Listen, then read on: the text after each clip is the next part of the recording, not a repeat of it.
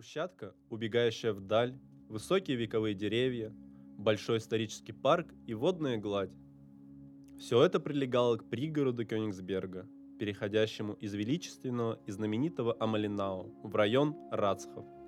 Именно здесь скрыта одна из самых известных работ скульптора. Предлагаем вам спуститься с проспекта Мира по небольшой лесенке, остановиться на площадке и взглянуть чуть левее.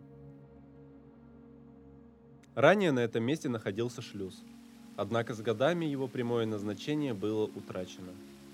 Даже спустя сотню лет мы можем увидеть вот такой чудесный водопад, что сходит в ручей и уносит воды вглубь бывшего района Рацхов.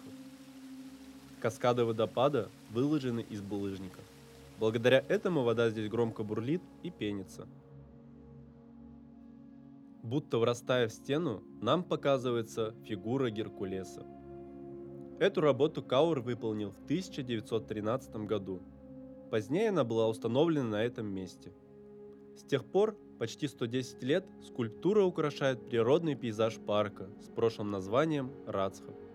Сама работа была выполнена из материала, который называется ракушечник. Мастера говорят, что материал является залогом долговечности и прочности.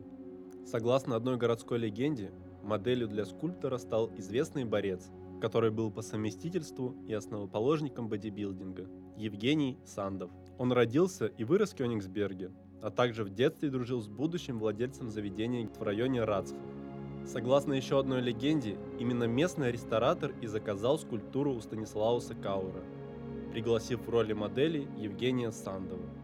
Несколько лет назад скульптура почти поросла мхом и стала зеленого цвета.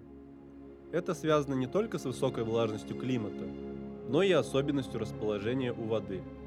Многие жители Калининграда даже выступают за то, чтобы перенести работу в музей, предварительно очистив фигуру а на этом месте установить копию из бетона. Это, безусловно, помогло бы сохранить не только знаменитую работу Кауэра, но и историческую значимость этого места. А какую сторону заняли бы вы? Оставить скульптуру на своем месте и поддерживать ее целостность и состояние? Или же установить копию, разместив оригинал в музее? Кстати, рядом находится уже современный ресторан «Геркулес», на логотипе которого можно увидеть ту самую одноименную скульптуру.